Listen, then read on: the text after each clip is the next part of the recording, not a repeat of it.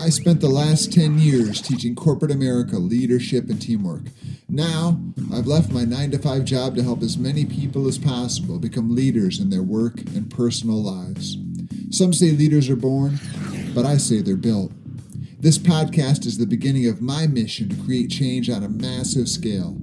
Join me and follow along as we explore leadership, teamwork, and growth together. My name is Brian Rollo, and this is Lead with Impact. Hello and welcome to Lead with Impact. I'm so happy to have you here today, and I really think you're going to enjoy today's conversation. We're going to be talking to Dr. Amir Rashidian. Dr. Amir is the author of the book The Stress Proof Life The Secret to Health, Wealth, and Happiness holding Bachelor of Science degrees in chemistry and human biology and a doctorate in chiropractic. Dr. Amir is the founder of the Mid Atlantic Chiropractic Center, which was founded in 2006 and serves over 18,000 patients annually. As a consultant, Dr. Amir has worked with 18 different chiropractic practices, 16 of which were startups, and they all reached profitability within the first three months of business launch. Dr. Amir is also a very active speaker. He serves on the board of directors of Habitat for Humanity, and he's also a major financial backer of their local projects. And hopefully, we'll get a chance to talk to him about why he does that. So, I'm looking forward to talking to Dr. Amir and finding out more about leading a stress proof life. So, let's get to it with Dr. Amir Rashidian. Thank you very much for joining us, Dr. Amir. Oh, it's my pleasure. Thank you. Really excited to talk to you because I know some of the subjects that you are an expert in are things that I'm interested in, and I know things that my listeners are interested in. So I really can't wait to dig in. I'm looking forward to sharing with you. So maybe you can start by telling us how do you help people? Sure. Uh, you know, uh, a lot of us are, including myself, uh, blame our illnesses and, and problems on stress. And we have this sense that if we didn't have any stress, life would be a whole lot better. But the fact of the matter is, uh, when you look at just purely physiologic or biological studies, you'll notice that life requires stress and stress sustains life. Uh, when when they've done studies in, in laboratories, when they removed stress, the organism they were studying actually died prematurely. So so we need we need stress. So so how is it? That, how do we resolve this in our minds, in our hearts, where we say stress caused all my illnesses? We know stress can cause heart disease, cancer, stroke, diabetes, arthritis, obesity. But then again, at the same time, without stress, we can't live a good life. I mean, I always tell uh, patients, clients, uh, friends, the best way to reduce all your stress uh, is to get rid of your family and leave your job, and and and your But but how does that solve any of your problems? So so the solution is let's get stronger. Let's get stronger so we can carry the burden and not have us knock have it knock us down. You know, let's get stronger so we can take the hits that life throws our way, that business throws our way, and still succeed every single time. If we get stronger, we can take on responsibilities that we want and achieve things that we want to achieve. You know, if you're pursuing a goal or a dream or something you really want in your life, it's going to come with some stress. It could be that you want a great relationship. If if someone listening is single and they want uh, they want to be married, I guarantee you there's going to be stress with that. If you want to have more children, there's going to be stress with that. You want to start a business, there's going to be stress with that. So why don't we get stronger so we can handle that stress that's guaranteed to come our way anyways and not have it get in our way? The way I help people is inspire them to live that stress proof life. Stress proof meaning like you put on a bulletproof vest. The bullets don't hurt you. If you put on that stress proof vest, the stress doesn't hurt you. It doesn't cause that illness that it, it could otherwise. So basically, the methodology is forget getting rid of stress, just become better adapted to handling it. Yeah, I love that word. Adaptation is the key. That's great. So I really want to dig into that because it sounds great, but I'm sure there's a how. And we can picture the why and that we have to do it, but the how is interesting, and I think that's what people would like to hear. But before we get to that, I'd like to hear a little bit about your journey. I know you've got a very interesting journey for you to get to this point. I'd love to hear a little bit more about that. Yeah, so I decided to um, become a doctor when I was nine years old. And the reason was my dad and I were traveling through the remote villages in the country of Iran. And uh, dad wanted to kind of show me how the underprivileged lived. And so in this one village, a woman went into labor. She was in tremendous amount of pain, uh, irregular contractions. Nobody knew what to do to help her. And a midwife walked over. She knelt down and examined her, listened to her for a minute, stood up, said, I'm sorry. There's nothing I can do. There's no heartbeat uh, and uh, this lady's not going to survive. And she actually got up and left. And uh, people who had gathered around, hoping to help, one by one, they start to leave. And and and her husband was standing right there, and he just kind of collapsed to his knees, started crying. And at the age of nine, I was looking into the eyes of this young woman who was just told she's not going to live another few hours and I started to have a panic attack where you know uh, uh, your chest feels really tight, your throat gets all choked up, and you know you're having trouble catching your breath, and tears were pouring down my my face. And my dad, he he saw me, he picked me up, he held me, he carried me out of there, he calmed me down, and then the two of us climbed down the mountain. We got in our car to drive home. On the drive home, I said, Dad, I don't want to feel like that ever again. Like what? You know, helpless. Like you can't do anything to, to be use, be of use, be of help. He said, What will you do about it? I said, I'll go be a surgeon. I'll be the best surgeon in the whole world. I'll carry my medical bag with me everywhere I go. And I'm just going to spend my life saving lives. 10 years passed and I was a student at uh, George Washington University here in Washington D.C. and and I was on track you know I was on pace to apply for the early selection program and get into medical school and so on I went home for Christmas break my sophomore year I walked into our home and uh, which was in the United States at the time and uh, uh, walked in. My dad had this big, thick white neck brace on, and he was under the influence of some heavy painkillers, and he couldn't lift his arms. He was n- limp and numb from the shoulders down. And uh, so we spend my Christmas break going from doctor to doctor trying to figure out what is wrong with my dad. And every doctor we went to said, This is way beyond my scope. You better go to this other doctor. We ended up in a neurosurgeon's office, and neurosurgeon said, We need to cut you open. We're going to slice you open in the back of the neck. We're going to break and remove the bones in the back of your spine. We'll put these rods and screws in, fuse your whole neck. You'll never turn your head again, and you may not regain function of your hands. And we're just hoping you'll have less pain and there's a chance you're not going to survive. So, um, long story short, Dad was 70 years old at the time, and uh, but you know, there's such a thing as a young 70 and an old 70. You know, Dad was the old 70. He just hadn't taken good care of himself. So, anyways, uh, we so we met with three separate neurosurgeons, and then we got in a taxi to go home. And I was sitting in the back of the taxi carrying his MRIs and X-rays and CTs, and I looked over at my dad, and he was cringing because every bump that taxi hit was sending this lightning bolt of pain through his body. Looking in his eyes, I could tell he just wished to die. He just didn't want to live anymore. And emotionally, I got transported back to that village where I saw the woman slowly die in her husband's arms and no one could help. And I'm feeling the same exact helplessness that I felt before. Well, this taxi driver who was driving us, he looked at us in the rearview mirror. He said, Sir, I noticed you're in a lot of pain, and I know you asked me to take you home, but there's this chiropractor right down the street. Would you rather me take you there? I said no. I was 19. I, I was a 19 year old know it all. I thought everything had to be healed with drugs and surgery. Dad knew better. He said, let's try it. So we showed up to this chiropractor's office. Long story short, he was able to help dad. Six months later, dad didn't need any help. He didn't need a neck brace. He didn't need any painkillers. He, he didn't need the surgery. He was able to move his arms and go back to work and do everything he wanted to do. You know, my dad lived to be 88, and uh, he lived long enough to stand next to me as my best man when I got married, and he lived long enough to meet my first first son when he was born. And uh, yeah, one of my passions, what one of the things that drives me is I always say, uh, if, if, you're not healthy, who else suffers? Because I remember suffering when my dad was sick. I remember my mother suffering when my dad was sick.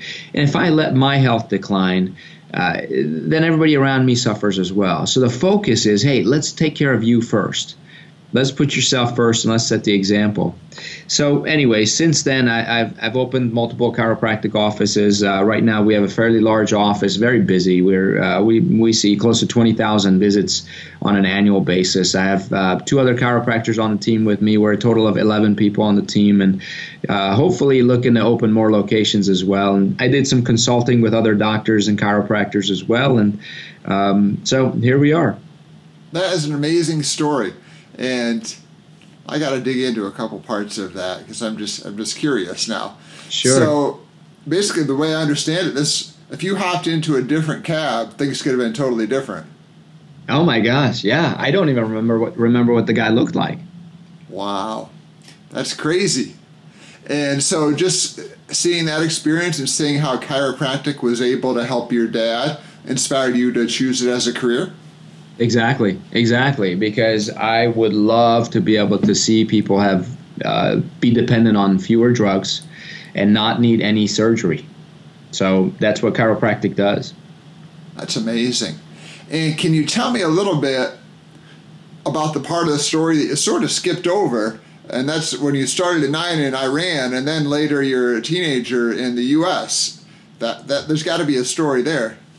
Well, sure. You know, um, I, I remember um, seven years old. Uh, actually, I was five years old when there was a revolution in Iran. So I remember seeing fighting in the streets and batons and tear gas and all kinds of stuff. I remember people people being beaten and stabbed, and uh, the the government changed over, and and uh, you know the country uh, uh, just transformed uh, in an instant. So I was five when that happened when I was seven, uh, I remember being in a uh, in an apartment, and my mother said, "Don't forget to turn on your radio before you go to bed tonight."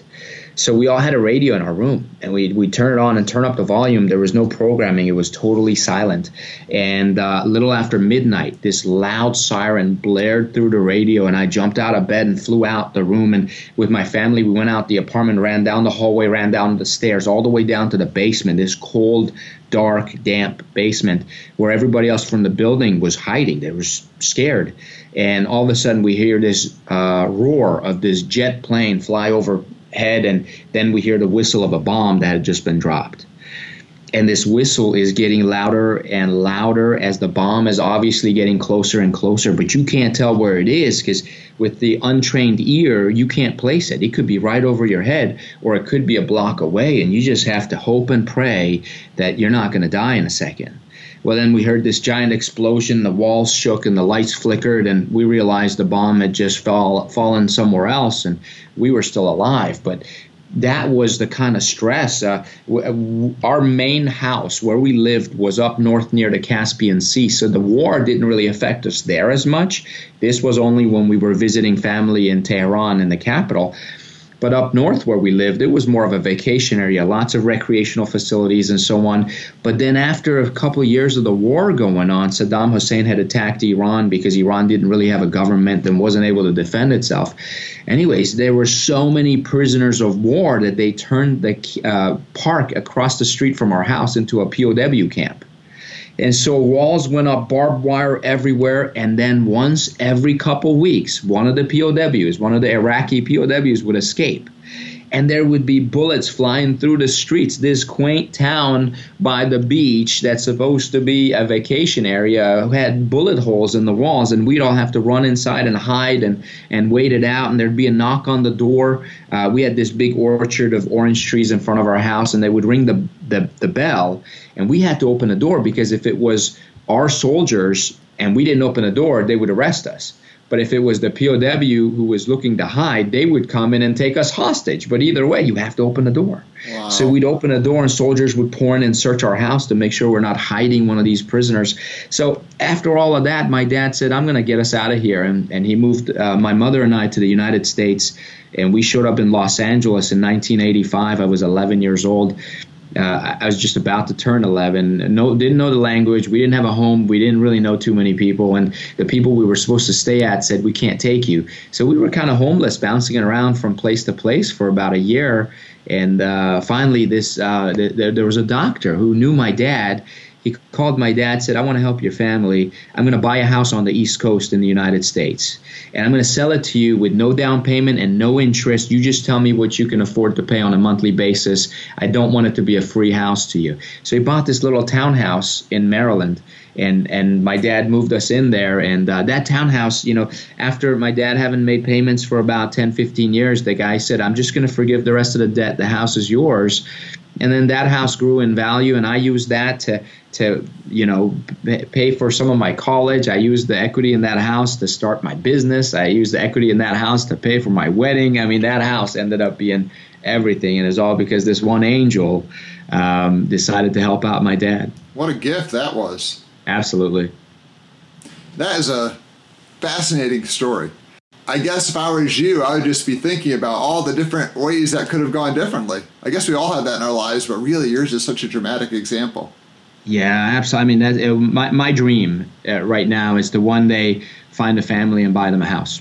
Yeah. And uh, and and so I've I've since then I'm, i serve on the board of uh, directors at Habitat for Humanity, and that's that's what Habitat does is we we help build homes for the underprivileged. And until I have the resources myself to go out and start buying homes for families, uh, I'm just going to do it that way. That is great. So let's jump back to the stress proof life. We talked sure. about that early on. The fact that we shouldn't try to get rid of stress, we should just be stronger when it comes. How do we do that? Yeah, so I mean, based on my story, you know, I'm not a stranger to stress, uh, and uh, um, certainly I, I think uh, life would have been a lot easier if I didn't have that stress. But looking back, I'm grateful for every one of those experiences because it made me who I am, and it allows me to be able to teach my children, hopefully, a, a better way of handling that stress. So um, I want to to make it real simple. Uh, how the human body works is, is first off stress we need to define the word uh, that word, it, it, by the way I look at it, is it's a force. So it's a force that can cause change in your life. Now, the change it causes can be negative or positive but the force itself is neutral. And that's something that's going to be hard to wrap your head around because uh, uh, most of us think of stress in, in the psychological dimension and we go, well, there's nothing good about stress. But stress is actually three dimensional. There can be physical stress, there can be chemical stress, and there can be obviously psychological stress. So if life was made up of three coins, and these are the three dimensions of life, which I just mentioned physical, chemical, and psychological, every coin has two uh, two sides to it. There's every coin is two sided. So if we were to only look at the psychological side uh, dimension, one side is uh, allowing your mind to think good thoughts, to stay positive, to stay enthusiastic through the thick and thin. But then the opposite of that is kind of avoiding some of the negative as well, because every negative thought physiologically has a response in your body. You know, we can close our eyes, visualize an attractive person in front of us, different hormones get released in the body. And if we close our eyes and imagine our worst nightmare having come true, a whole different set of hormones get released in the body. And one can make you sick and, and, and very um, um, in, unable to, to succeed and do the things that you want. So, in the chemical dimension, the two sides of the coin would be uh, deficiency and toxicity. You want to feed the deficiency with the things that you your body needs, and then you want to avoid toxicity. So, so uh, our world is full of toxins right now, uh, with with electromagnetic uh, radiation to uh, the substances we find in water and soil and food and everything else, and and the whole gluten problem and all of that. And then you've got your physical dimension. Physical, uh, one side of the coin would be exercise, activity, but the other side is rest you know we can do we could overdo it on on either side. So there has to be a balance on both sides of each of these three coins. So the definition of the word wellness wellness is the degree to which health and vitality are experienced in every dimension of life. If you want to experience health and vitality you need to improve these three dimensions on a simultaneous basis meaning you can't focus on the physical and ignore the chemical and the psychological. You can't focus on the psychological and ignore the chemical and physical. But if you improve each dimension by just a little bit, you see massive improvements in your overall wellness. And your wellness allows you to adapt to stress better. So, the definition of health is function. I also say your level of health depends entirely on how much stress you can handle. So, I'm sorry, the phone's ringing here. It's okay. All right. So, so how healthy you are de- determines how much stress you can handle. So, so let's say um, my adaptation potential. Use the word adapt earlier. It, it, we call it general adaptation potential. Let's say, uh, or GAP, gap for short. So your gap is is a certain length wide, right? And if your level of stress goes beyond that gap, you're definitely going to get sick. You'll get a sinus infection. You'll catch a cold. You'll you have heart problems or whatever it might be, blood pressure issues. But as long as your stress stays within that gap, you won't get sick. So my focus is let's widen that gap. Let's increase your adaptability to stress, and we approach it with those three dimensions and the two-sided coins. So how do you do that? How do you build that gap? Perfect. So the the human body, you know, um, needs to respond to the outside world. So we've got DNA inside, genetics, and all of that stuff. And I don't want to get too far into that but the inside world has to communicate with the outside world. So when you see something, your brain will process what you just saw, whether it's bullets flying through the street or a bomb that just got dropped or someone who gave you, you know, who served you notice or a subpoena to show up to court or whatever it might be.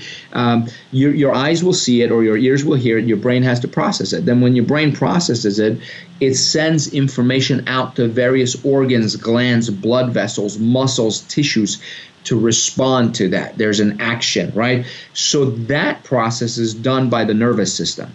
The nerve is the ner- there's a nerve that connects your brain to every cell, every tissue, every organ in your body. The fact that you know whether you're sitting or standing is because nerves are telling your brain that you're sitting or standing. You don't have to look at your knees to tell me if they're bent or straight. You just know because there's communication there. That communication is of utmost importance because how you perceive stress is determined by freedom in those nerves to communicate with the brain, and then how you respond to the stress is the same thing. Where chiropractic comes in is we search for, and in our office, we will do extensive uh, analysis on the on the bodies of our patients that come in. We'll run scans and tests to see how those nerves are being interfered with, whether a sensory nerve or a motor nerve or an autonomic nerve, nerves that control your organs and glands. And then once we find that interference, we find out what's causing the interference. When we remove that interference, now your brain and body can communicate a lot better. Now, an example might be there may be a misalignment of a vertebra at the very top of your spine, which is just below your skull. Any misalignment there can affect the brainstem, can put can negatively put pressure on the brainstem. Once it does that, all of a sudden the symptoms that can uh, arise over a period of time are things like headaches and migraines, dizziness and lightheadedness, ringing in the ears and numbness in the face. It can cause ADD, ADHD, sleep apnea, insomnia, depression, anxiety, mood swings all of that can occur if there's interference on that brainstem. So through a specialized set of x-rays, once we know there's nerve interference there, we'll figure out where that alignment is and then we'll design a process of correcting that misalignment. That is fascinating. And this inspired your book, is that correct? Yeah, and, and you know, in the book, I, I mentioned what's called the Simple Seven. Seven simple things you can do outside of chiropractic to increase your ability to uh, to handle stress. So so a few of those would be things like sleep. Uh, how you sleep is more important than how much you sleep. Food. How you eat is more important than what you eat. This is controversial and very countercultural. Um, then you know visualization. Uh, can you spend 30 seconds visualizing yourself on vacation, and how would that help you? How you breathe. We can control our breathing if we're conscious of it. So, what if we did certain breathing exercises to shift our bodies out of fight or flight and put it back into what, what I call rest and repair? That's where all the good things happen in your body, how you digest your food. Um, other uh, things are music. How are we using music to increase our adaptability to um, to stress? So, anyways, there's, there's there's seven things we we talk about in detail. That's great. And what's the name of the book? It is called the Stress Proof Life. Stress Proof is one word. Perfect. And where can people find that? It's on Amazon. Great. We will link that in the show notes. I'd like to hear some of your tips on business as well. Reading about you, I really was fascinated to learn about as you said, how you've launched multiple businesses and that you had, um, let me find my notes here, systemized marketing plan to launch those businesses. Can you tell us a little bit about that? Oh, absolutely. So, so everything is about thinking ahead. You know, we, we had this 10 week checklist for any chiropractor who wanted to open their own practice. And they, they, we, we would have them do certain things on week 10, week 9, week 8, week 7, all the way up. And a lot of that had to do with, with planning out that marketing. However, um, I firmly believe there's two things that really lead to success in, in, in our organization. One is capacity. And, and when we talk about capacity, we always usually think about uh, physical capacity. You know the space. How, how big is your office or how big is your uh, facility or, or how many cars do you have or how many parking spaces? That's just one small aspect of it. There's a physical capacity where it's the ability of the person. When do you get tired? How fast do you get tired? There's an emotional capacity especially as a doctor as a as a servant. You know how how many people can you serve before you lose that ability? Can you stay at the top of your game through the day? So there needs to be training on that. So part of, I believe, our success was that we really focus on head, heart, and hands. Is do you have the mental capacity? Do you have the physical capacity? And do you have the emotional capacity? And then do your team members have that as well? And uh, another thing that that I really focus on is, and this came out of a while back. I remember getting really frustrated, and anyone listening who has employees knows this is sometimes you feel like you're working for your employees and not the other way around. And and I remember just struggling and being really frustrated and upset, going, Who's working for who here? You know, I, I signed their paychecks. Why aren't they doing what I'm telling them to do? And then all of a sudden something flipped in my mind. I said, What if we had an upside down org chart? What if we had the culture of of of um, reverse accountability. And reverse accountability, I mean, what if I was accountable to them instead of them accountable to me. You know, um, it, it, a typical organization chart, you would have me at the very top, and then you've got the the management, you know, upper management and middle management, and the customer service reps, and then at the very very bottom you've got the customers, right? But what if we flip that upside down and said, what if the top of the org chart is the customer, and then the next level is is the customer service people, and all the way down to me, and I'm at the very very bottom, and I'm the servant who works for all these other people. They need to hold me accountable. Ultimately, the people who work for me are here because I brought them here. I made them certain promises, and, and part of that is I need to provide them with the right work environment. I need to make them feel appreciated and respected, and I need to make sure I'm paying them what they're worth. And and and so so there's nothing wrong with believing that you work for them and not the other way around. So so we created this whole thing. We call it the culture of reverse accountability and the upside down org chart going back to marketing, you know, there, there there's no wrong way to market, uh, especially a new business. The problem is how much money do you have, and you can certainly replace the need for money with effort. So my wife and I used to walk the streets. We drew a one one mile radius around our um, office before we opened, and we knocked on every door and and so we'd, we'd meet people in the streets. We'd go home and we'd handwrite thank you notes and send it out. So we would up we'd be up till 2 3 in the morning handwriting thank you notes. And then i'd go work where i had a second job. And then the next day we'd go door to door again. We met every business owner within that mile radius.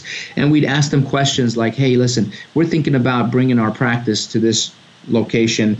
Um, I want to know where your customers come from. I want to know how you're marketing to your customers, and I also want to know once once we're your neighbor and once we're working in this town, uh, how can we be of service to you? How can we team up with you? How can we serve you? How can we help you in your business? What are your biggest needs? And we said those three things to every business owner in town. And then when we opened our office, we got flooded with new patients. They came in and they um, they supported us, and the other businesses supported us, and and the rest was history. That's a great mantra, I think, especially when you're getting started. If you don't have the budget, replace the money with effort. And I think people sometimes are unwilling to do that. I mean, it takes a little bit of courage. It takes a little drive to go knock on doors, but it sounds like it had great results. Oh yeah, absolutely. And and you know we had some doors slammed in our face, but then we had plenty of nice people who invited us in and and gave us tea and coffee and made us sit and talk to them. So you know it balanced out. It's fascinating. So we're getting close to the end of our time here, but I do have a couple more questions if I could ask you. Sure. If you could send a message to yourself a few years ago, say 10 years ago, whatever number you want to choose, what would that message be? Uh, number one, be fearless and take more risks. Um, you, you, know, I, I, I, and, and this may be too idealistic of me, but I believe if your heart's in the right place and you're willing to put in the work, you're going to succeed. So we, we get in our own way. We we let uh, you know. Ten years ago, I had started my my the practice that I'm in now, and we we were doing well. Um, but I got complacent, and I and I stopped trying to. You know, you stop being hungry. You you you get comfortable, and you start to rely on the resources that you have, and and you stop taking chances. So, uh, had you said, um, you know, 18 or 19 years ago, I was a single guy fresh out of chiropractic school, I could have done more. You know, but you overanalyze things and you start to think, hey, listen, no, I can't open my own practice because I need to learn this and I need to learn that, and there's laws and there's rules and there's this. But if you thought like a high school dropout who didn't know there was all these regulations and all these roadblocks you would just go after your dream and you wouldn't worry about it so much. So so the biggest advice i'd have for my younger self would be just take risks go for it you'll learn on the way. That's right. I've seen so many times where it's important to have a plan but you can obsess about that plan so long instead of taking action i think there's a, a spot you have to hit where this is enough of a plan in order to take the next step that's exactly it and if I could give you a billboard to put in front of the world and you could have one sentence on there, what impact would you make with that billboard? What would be your message? Um, you know, the the only thing that comes to mind. This is a really good question, Brian. I love it. Um, the the the only thing, the biggest thing comes to mind is uh, really trust God. Um, put your faith in God, believe that there is a higher power who created us and, and looks over us and, and uh, wants the best for us. And, and I think we need to have faith. So, so maybe it would be a few words trust God, have faith. That's a great message. Thank you so much for giving us your time today. I really enjoyed talking to you, and I think I and our listeners learned a lot. Likewise, I enjoyed speaking with you as well. Thank you so much for the opportunity. I hope you enjoyed this episode of Lead with Impact. If so, if you could find us on your favorite podcast platform and like, subscribe, rate, review, download, any of those things would be greatly appreciated. In the meantime, thank you for being with me. Go out, have a great day, lead with impact, and I will talk to you soon.